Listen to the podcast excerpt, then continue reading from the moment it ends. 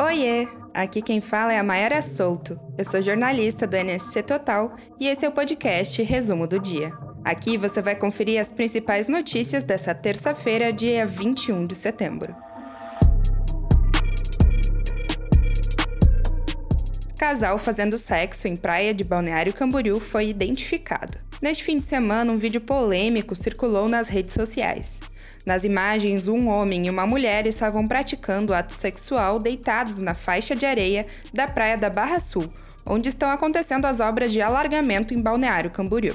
De acordo com o delegado Arthur Nitz, ambos serão intimados a comparecer à delegacia para depoimento. Eles responderão por ato obsceno e a pena varia de três meses a um ano de prisão ou multa.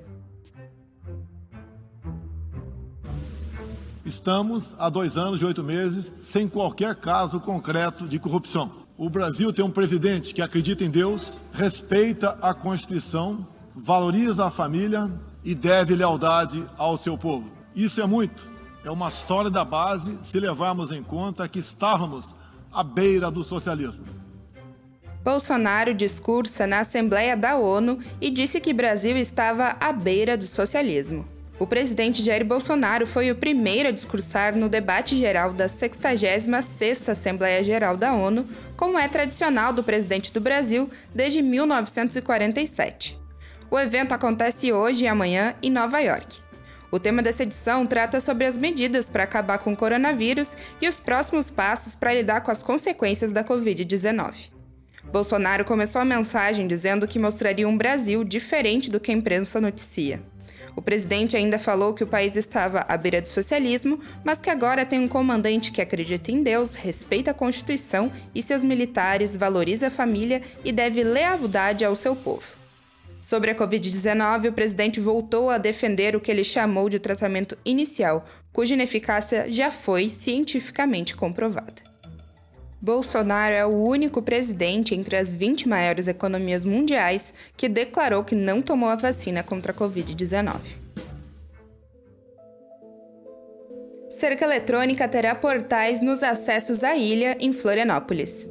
Os equipamentos necessários para a instalação da cerca eletrônica na entrada e saída da ilha de Florianópolis já foram adquiridos pela Polícia Militar de Santa Catarina são câmeras com leitura de OCR, que é um reconhecimento ótico de caracteres. A partir de agora, o Estado prepare-se para a próxima etapa, que é a licitação dos portais que serão instalados nas cabeceiras das pontes Pedro Ivo Campos, Colombo Salles e Ercílio Luz. Nessas estruturas estarão os equipamentos de monitoramento. Pela proposta da Polícia Militar, todos os carros que entrarem e saírem da ilha, assim como as pessoas, terão as placas e os rostos reconhecidos. A ideia é flagrar veículos furtados e roubados e pessoas foragidas.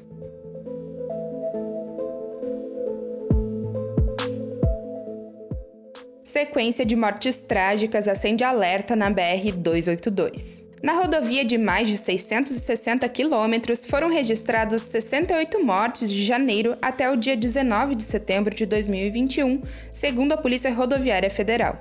No levantamento, a estrada ocupa a segunda posição no ranking trágico. A primeira colocada é a BR-101, que registrou no mesmo período 92 óbitos. Especialistas apontam a imprudência e a falta de investimento como prejudiciais para a segurança da BR-282, que liga Florianópolis a São Miguel do Oeste. Máscaras impróprias entregues para escolas de Santa Catarina devem ser trocadas em até cinco dias. A Secretaria de Estado da Educação deu prazo de cinco dias para que a empresa responsável por fornecer máscaras a escolas estaduais troque ou faça o ressarcimento do valor pago. A ação acontece após itens com qualidade inferior ao que foi licitado pela secretaria terem sido encontrados por alunos e professores.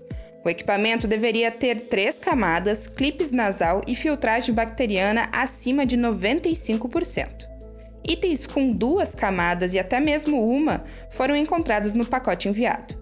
A empresa foi notificada nesta segunda-feira.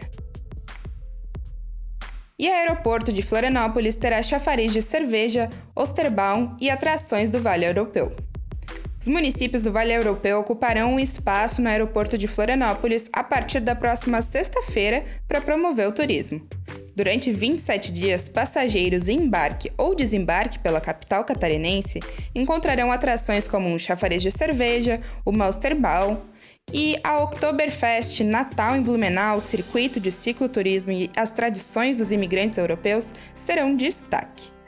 Aos fins de semana estão previstas também apresentações de música típica, grupos folclóricos e a presença das realezas de festas como Oktober e Pomerana. Podcast Resumo do Dia do NSC Total está disponível nas principais plataformas de áudio e no YouTube. Mais informações você confere nos links que estão aqui na descrição e no nosso portal.